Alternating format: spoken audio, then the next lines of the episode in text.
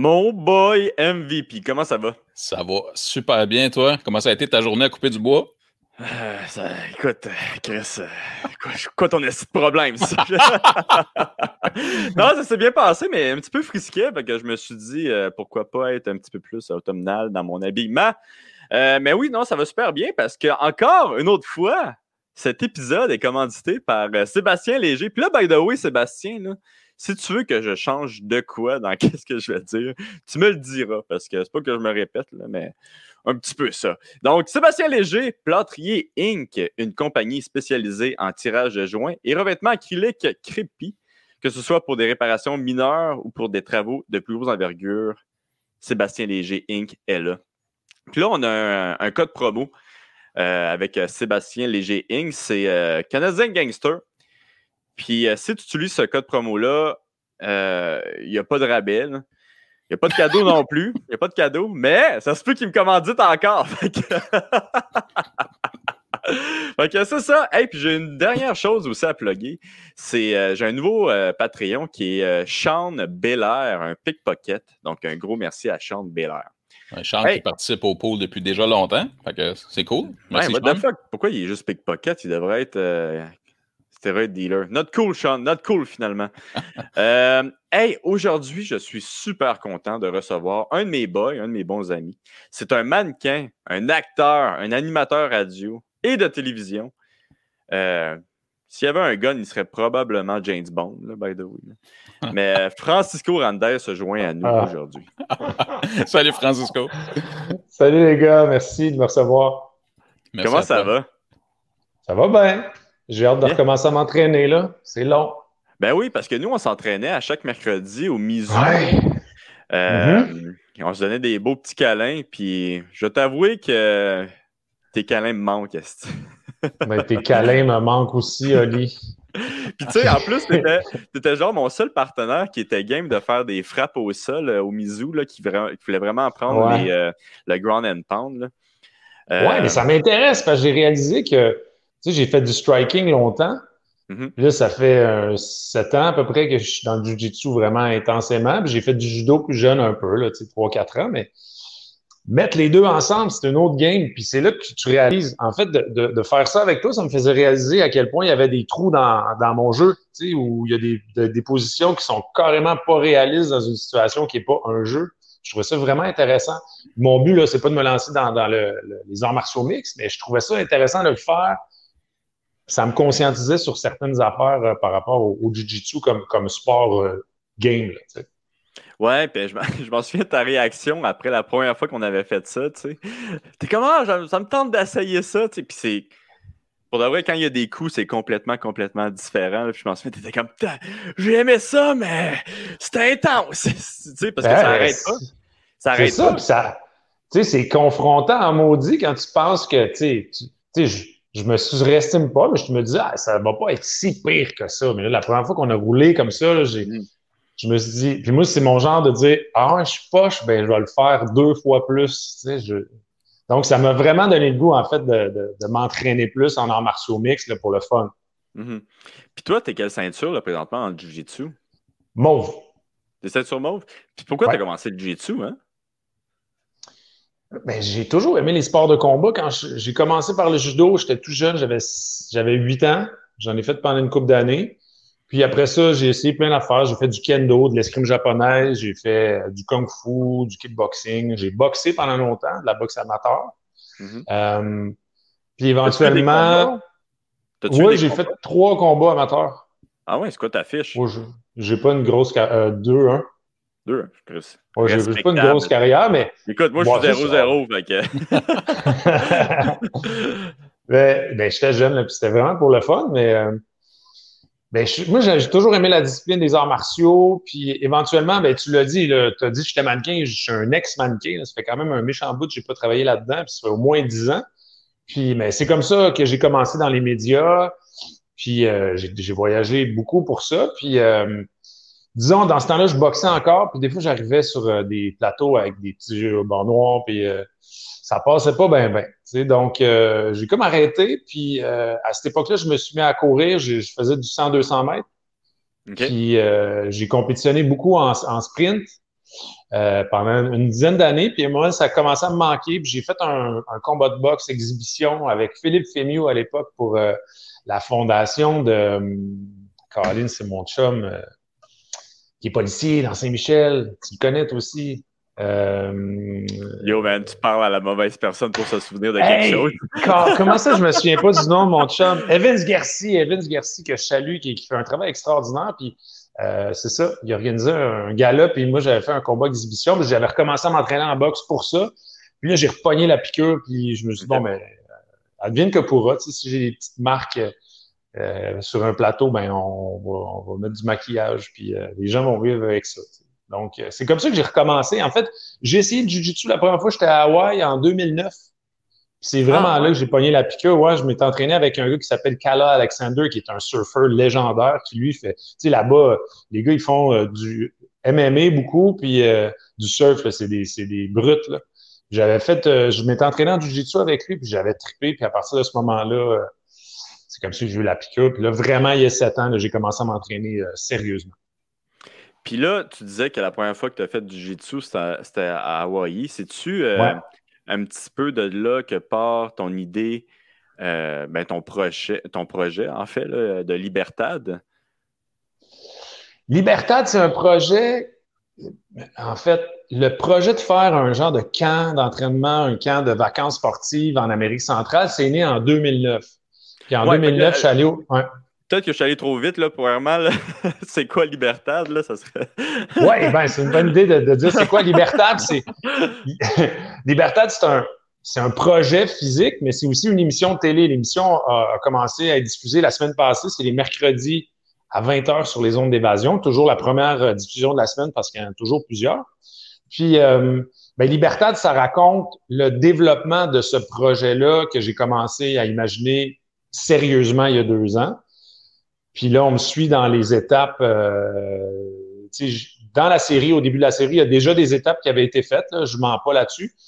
Puis là, je vous emmène dans le développement du projet, la recherche de terrain. Euh, puis, c'est ça. C'est pas une histoire de succès dans le sens où, euh, vraiment c'est ça qui a donné un peu le vertige dans cette émission-là. Les spectateurs me suivent dans le développement.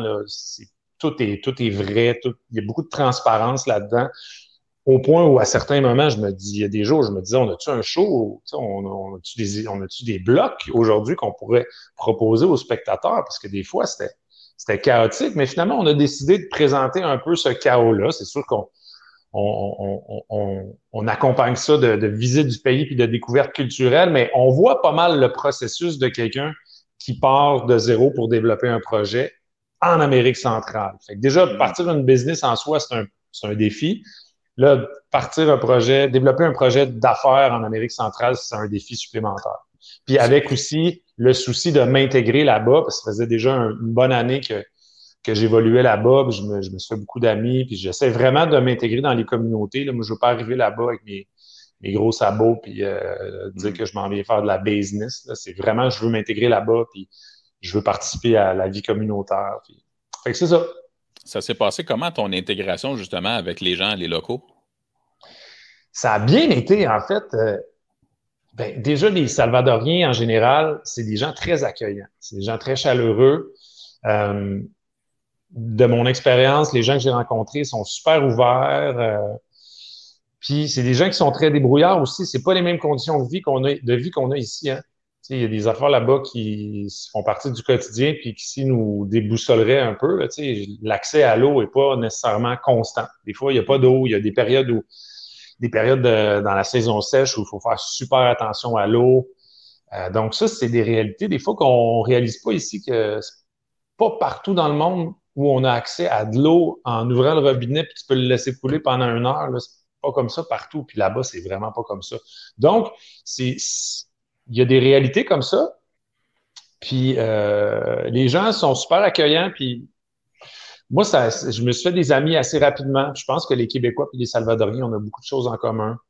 Euh, on est des gens chaleureux en général. Puis, je pense que c'est ça aussi qui a facilité l'intégration. Puis après, ben moi, j'avais un véritable désir de, m'intégrer là-bas, puis de collaborer sur des projets locaux comme je dis, je pense que l'erreur souvent que les gens font, c'est d'arriver avec leur regard de Nord-Américain, puis mm-hmm. trouver que les affaires vont pas assez vite ou que c'est pas la meilleure façon de faire les choses. Ben, des fois, c'est la meilleure façon de faire les choses quand tu t'intéresses à comment les choses sont faites là-bas, puis là, tu réalises que, ouais, ton point de vue de Nord-Américain, euh, Kingpin, euh, c'est pas toujours la, c'est zéro la bonne attitude, je pense, puis c'est ça. Je pense qu'il faut faire bien attention à ça quand on arrive dans ce genre de, d'environnement-là, pour, si on veut s'intégrer.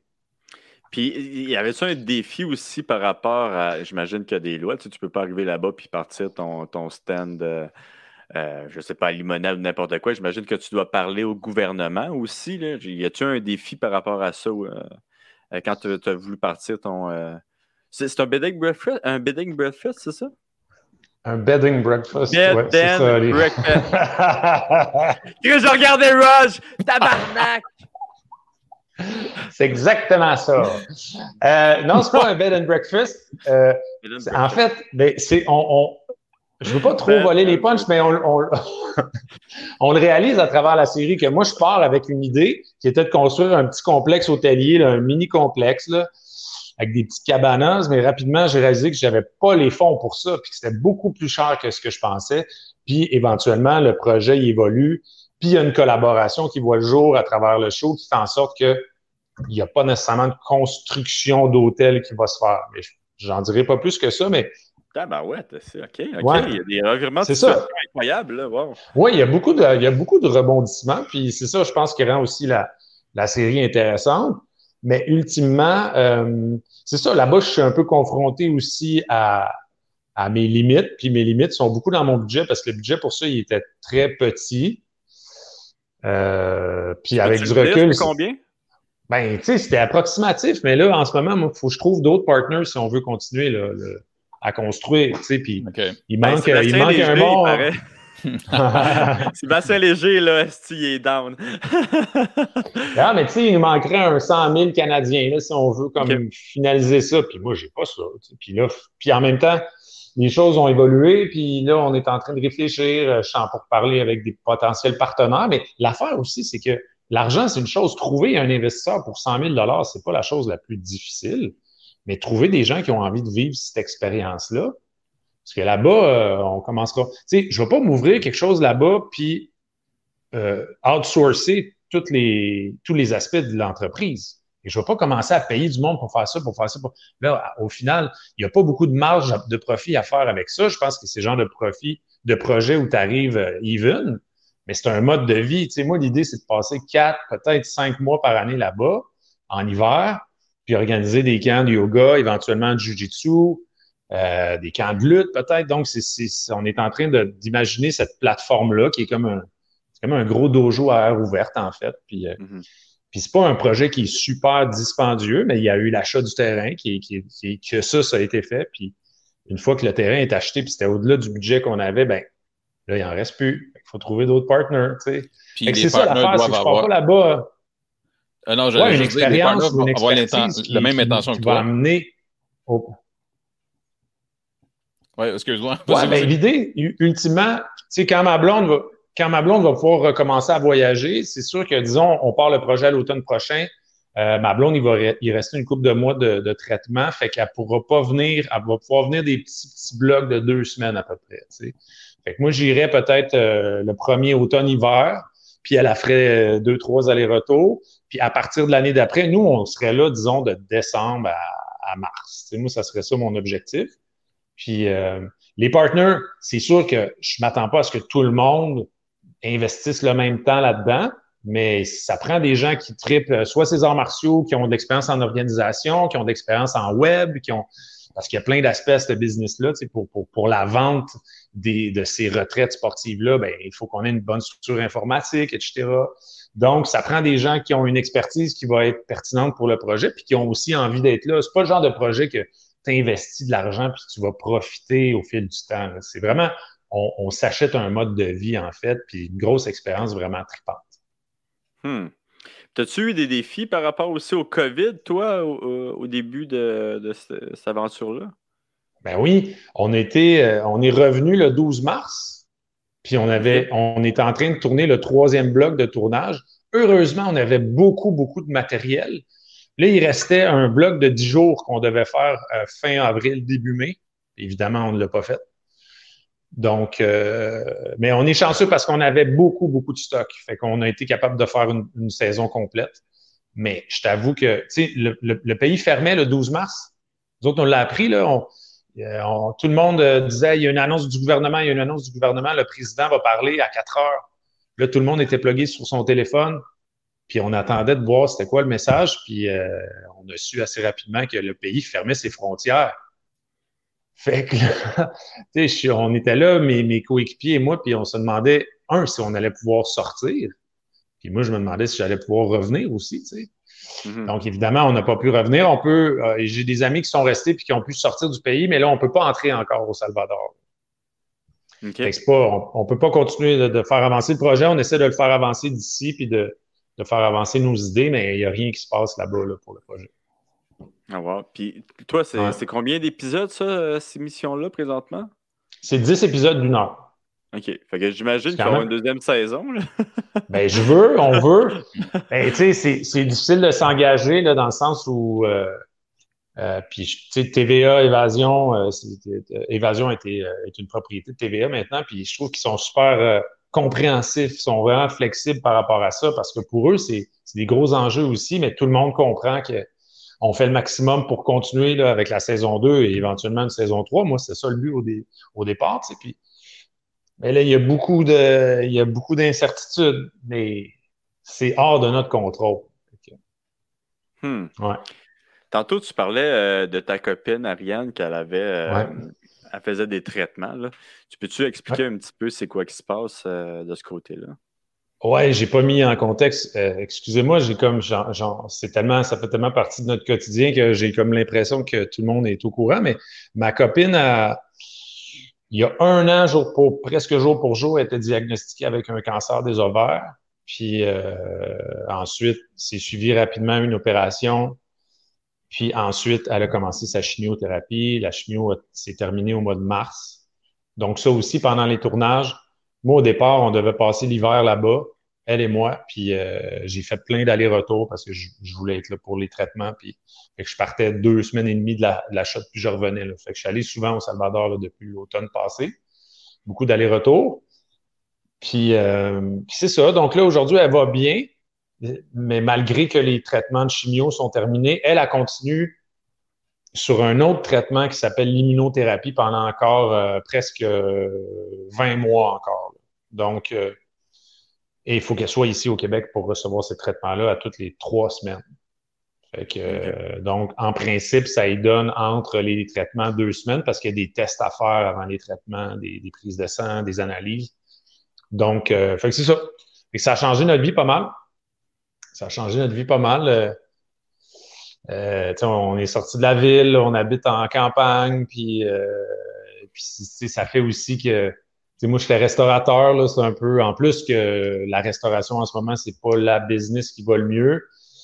Tout ça a fait que le mode de vie a beaucoup changé depuis un an. Puis moi, j'ai décidé de, de, de, de, soutenir Ariane là-dedans à 100 Puis que ce genre de, de nouvelles-là c'est tellement un choc. Puis en quelques minutes, en quelques jours, on, dirait que des choses auxquelles je tenais puis que, qui faisaient partie de mon, quotidien puis de mon mode de vie que je trouvais bien normal, tout d'un coup, c'est ça disparaît là, en un claquement de doigts. Là. sortir avec ses chums, aller ici, aller là, aller dans des événements, aller. Euh, moi, ça ne m'intéresse plus, dans le sens où pas que je trouve pas ça intéressant, mais c'est je veux passer le plus de temps avec Ariane possible, je veux être là pour elle. Puis je pense qu'elle aurait fait la même chose pour moi. Puis c'est ça, c'est que ça, ça met les priorités, euh, ça rebrasse beaucoup les priorités, ce genre d'annonce-là. Mm-hmm. Puis ça fait aussi que j'ai eu envie encore plus de pousser le projet du Salvador parce que c'est son rêve à elle aussi. OK. Est-ce que ça a été euh, difficile pour elle, justement, de, de, ben, j'imagine que oui, c'est une question euh, stupide, mais genre de rester ici à Montréal, tandis que toi, tu vas justement essayer de, faire le projet que, ben, que, vous espérez pouvoir euh, profiter euh, dans quelques années.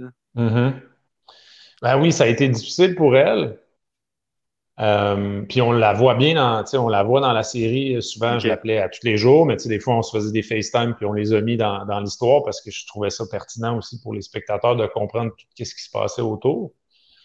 Puis de comprendre aussi que ce projet-là, c'est à cause d'elle. Euh, il, a, il a pris son envol à cause d'Ariane, dans le sens où Ariane a été en, au Salvador pendant quatre ans. Elle, elle avait sa business là-bas avec ses deux partenaires. Puis il faisait ce genre de euh, des, retraites euh, sportives, mais plus, euh, plus yoga pour les femmes.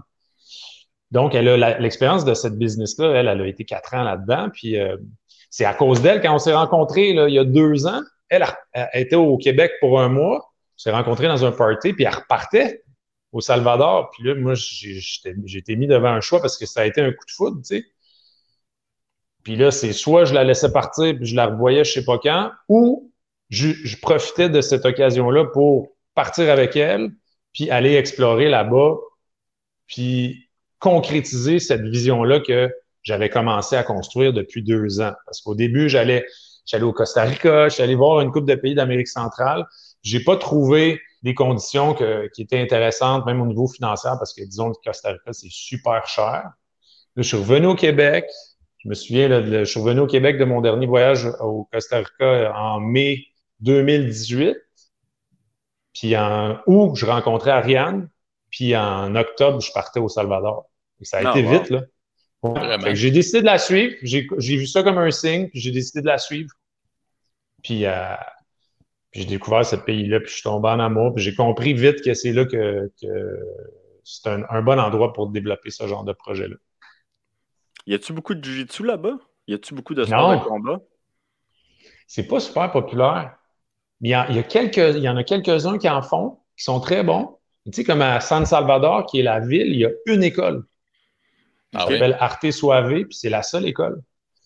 Ouais, puis sinon, il y a une place qui s'appelle le Puro Surf dans le village où moi je suis. C'est un super beau centre de, de, développement de la performance sportive. C'est un centre qui a été créé pour le surf, puis c'est vraiment beau, c'est extraordinaire. Puis c'est aussi un hôtel pour, de luxe un peu pour les surfeurs. Là ça détonne un peu du reste du paysage parce que c'est quand même pas riche, la côte du Salvador, mais le Puro Sud, c'est quand même un, quand même luxueux.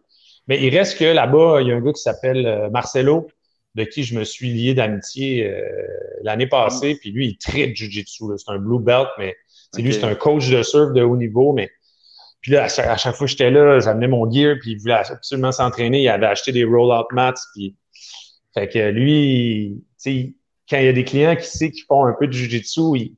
moi, je n'étais pas client là, mais j'habite à côté, là, mais euh, il veut toujours rouler avec du monde. Donc, euh, lui, il est super intéressé aussi à ce que le jujitsu se développe sur la côte de la Libertad. C'est pour ça que ça s'appelle Libertad, d'ailleurs, le, show. Donc, euh, c'est ça. Mais c'est un peu le seul monde qui fait euh, du jujitsu là-bas. C'est comme pas populaire je pensais que tu parlais de Marcelo Garcia. Comme... Il y a un non, Marcelo. comme, hey, Marcelo, OK. Marcelo euh... Castellano, il s'appelle. super cool, le gars. Mais j'imagine que ton but aussi, c'est de, de faire peut-être des projets avec les petits gyms de, de Jiu-Jitsu proches de, de, de, ta place ou pas vraiment? Ce serait vraiment de faire des camps, non?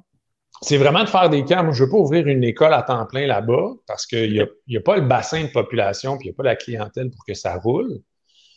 Mais tu sais, disons, euh, c'est ça. L'idée, ça serait de bâtir ce dojo-là en plein air.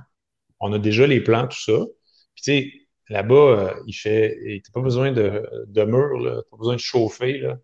Mm-hmm. Si tu es en montagne, tu as un beau canopy d'arbres, il fait pas trop chaud. Puis c'est ça qui est merveilleux, là, c'est que tu as un dojo en plein air dans la jungle. C'est ça aussi la vision que j'avais. Puis cette surface-là, ce dojo-là peut être utilisé pour faire du yoga aussi, peut être utilisé pour faire plein d'autres activités connexes.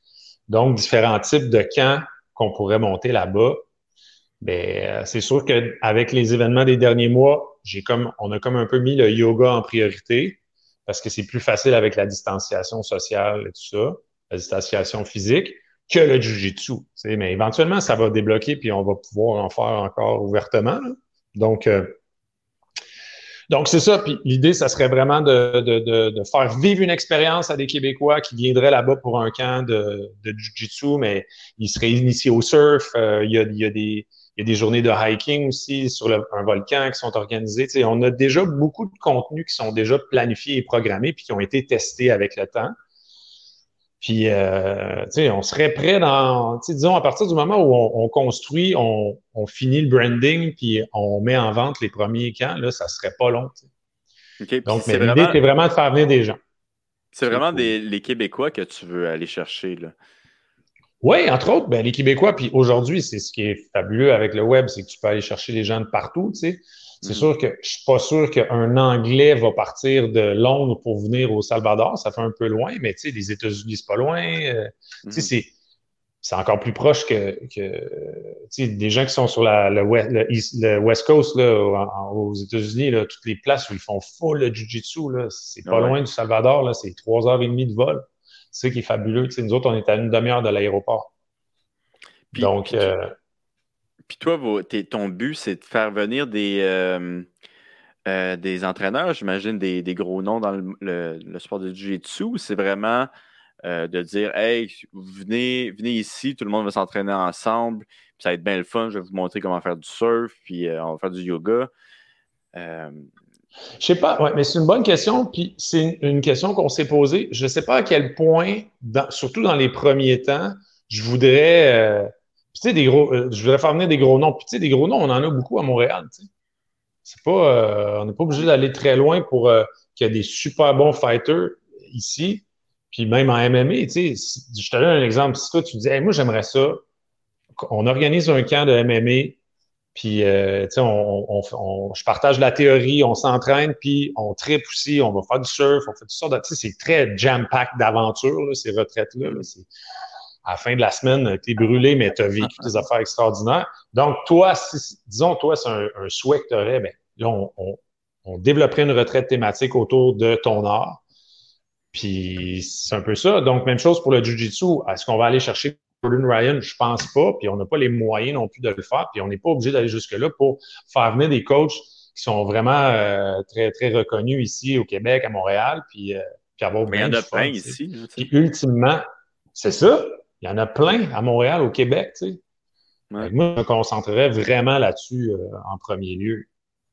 Ouais, non, je pense que c'est une, bien bonne idée. Puis, euh, écoute, m'intéresse, moi, de faire un camp d'entraînement. Euh, Let's go! Le camp va être genre, OK, venez, puis on va se battre, puis on va faire du sparring, là, mais ça va être le fun ben pour moi, mais. venez, je vais vous péter la gueule. Mais euh, non, pour de vrai, moi, c'est comme une idée qui, euh, euh, qui me trotte dans la tête depuis un petit moment. Tu sais, de faire vraiment un camp d'entraînement un petit peu exilé. Tu sais, je trouvais qu'ici, à mhm. Montréal, il y a beaucoup trop de choses à faire, disons. Puis. c'est ça qui est. Ouais, c'est ça, c'est fucked up. Tu sais, j'avais, j'étais allé souvent, par exemple, faire des camps ou un début de camp, disons, euh, au UFC euh, Sports Center. puis je trouvais ça super vraiment quand tu habitais là. Euh, tu allais mhm. manger, tu t'entraînais, tu allais manger. Tu sais, c'était vraiment axé sur ça. Puis je pense que en boxe, ça se fait beaucoup, mais en MMA, ça se fait pas. En jiu-jitsu, ça se mhm. fait un peu, tu sais. Je pense que ça serait intéressant, justement. Ouais. Tu sais, surtout. c'est de... Ouais, vas-y, excuse-moi. Ben, c'est concevoir aussi cette, cette plateforme d'entraînement pour qu'elle soit euh, modulable, puis qu'on puisse accueillir toutes sortes de, euh, de, de, de, sports connexes qui sont liés au sport de combat et ou le yoga. Comme je disais, le yoga, c'est super mm. facile à, intégrer dans ce type de structure-là. Puis euh, ce qui est le fun là-bas, c'est que le mode de vie là-bas, il est très sain. Tu, tu parlais de, de, contexte d'environnement qui fait en sorte que tu es, peut-être distrait de ce que tu es venu faire. Tu sais, puis c'est ce que j'aime là-bas. Moi, au Salvador, je me lève à 4h30, 5h max là, du matin parce que le soleil se couche à 5h30 tout le temps. Le soleil se couche super tôt, puis il se lève très tôt. Tu sais, quand tu sors de chez vous à 5h30, là, il y a déjà du monde qui travaille, puis c'est normal là-bas. Là. Tu te lèves à 4h30, tu n'es pas déphasé, tu es dans le beat là-bas. Donc, c'est ça qui est le fun. C'est, je trouve que le, climat là-bas puis l'environnement promouvoit un, mode de vie qui est très sain. Puis je pense que c'est le genre de. Tu peux prendre une petite bière à la fin de ta journée d'entraînement, il n'y a pas de stress avec ça. C'est aussi des vacances, tu sais, mais pense que c'est ça qui est le fun, c'est d'aller là-bas puis se concentrer sur le sport, la nature, l'aventure. Puis moi, en tout cas, j'y crois vraiment encore beaucoup à ce genre de, à cette business-là, puis à, ce concept-là. Puis là, toi, tu disais, c'est à peu près euh, dans combien de mois que tu voudrais vraiment que ça passe? J'imagine quand les, les, douanes vont ouvrir. Ben, idéalement, euh, les frontières rouvrent avant euh, la fin de l'année, puis on pourrait, nous autres, aller passer une couple de semaines avant les fêtes, peut-être pour. on a, on, a, des gens qui s'occupent de nos terrains là-bas, mais aller voir, comme continuer la planification, puis planifier peut-être la construction pour le printemps. Comme ça, à l'automne 2021, mettons en octobre-novembre 2021, on pourrait faire les, premières, les premiers camps. Mais il ne faut pas oublier, là-bas, il y a une saison des pluies qui est quand même longue, qui dure à peu près cinq mois. Puis tu ne peux pas construire pendant ce temps-là si les pluies sont trop fortes à certains moments. Donc, il faut vraiment que tu construises dans la saison sèche. C'est pour ça aussi, il faut que tu times tes affaires bien comme il faut. C'est quand même beaucoup de défis. Ça a l'air rock'n'roll. euh, écoute. Ouais, j'aime ça, mais les affaires complexes.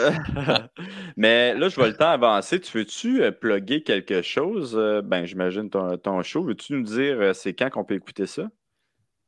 Ben oui, Libertad, c'est tous les mercredis à 20h sur les ondes d'évasion. Puis quand est-ce que. Là, on n'est pas live, j'imagine, mais on est diffusé dans les prochains jours, c'est ça? Ben, en fait, moi, je donne cet épisode-là pour les Patreons tantôt, genre dans 30 minutes, 45 minutes. Puis euh, pour le, le monde normaux, euh, c'est dans une semaine à peu près. OK, bon, mais la série vient de commencer, donc il reste plusieurs épisodes. Là. On a 10 semaines de diffusion, donc là, euh, c'est sûr qu'on est encore dans on est encore dans, dans les premières diffusions au moment où on se parle. Donc, c'est ça, les mercredis 20h sur les ondes d'évasion. Puis, puis écrivez-moi sur les médias sociaux, puis dites-moi ce que vous en pensez. Ben oui, crime. Hey, euh, un gros merci, euh, Francisco, d'avoir été là. Ouais, merci j'ai bien hâte, vraiment. J'ai bien hâte d'y aller. Euh, c'est sûr, moi, je, je, vais y aller quand ça va, quand ça va ouvrir. Pas que, pas que je trouve qu'il commence déjà à faire froid, là, mais. un petit peu, là. un petit peu, là. Ça me tente là, de partir un, petit bout, faire un petit camp à quelque part. Là. Mais, Let's do it. Ouais, un gros merci d'avoir été là. Puis, merci, Ali. Merci, Rod. Bonne chance dans ce oui, vraiment, on va te regarder, c'est sûr. Dans ce projet rock'n'roll-là. Euh, merci tout le monde.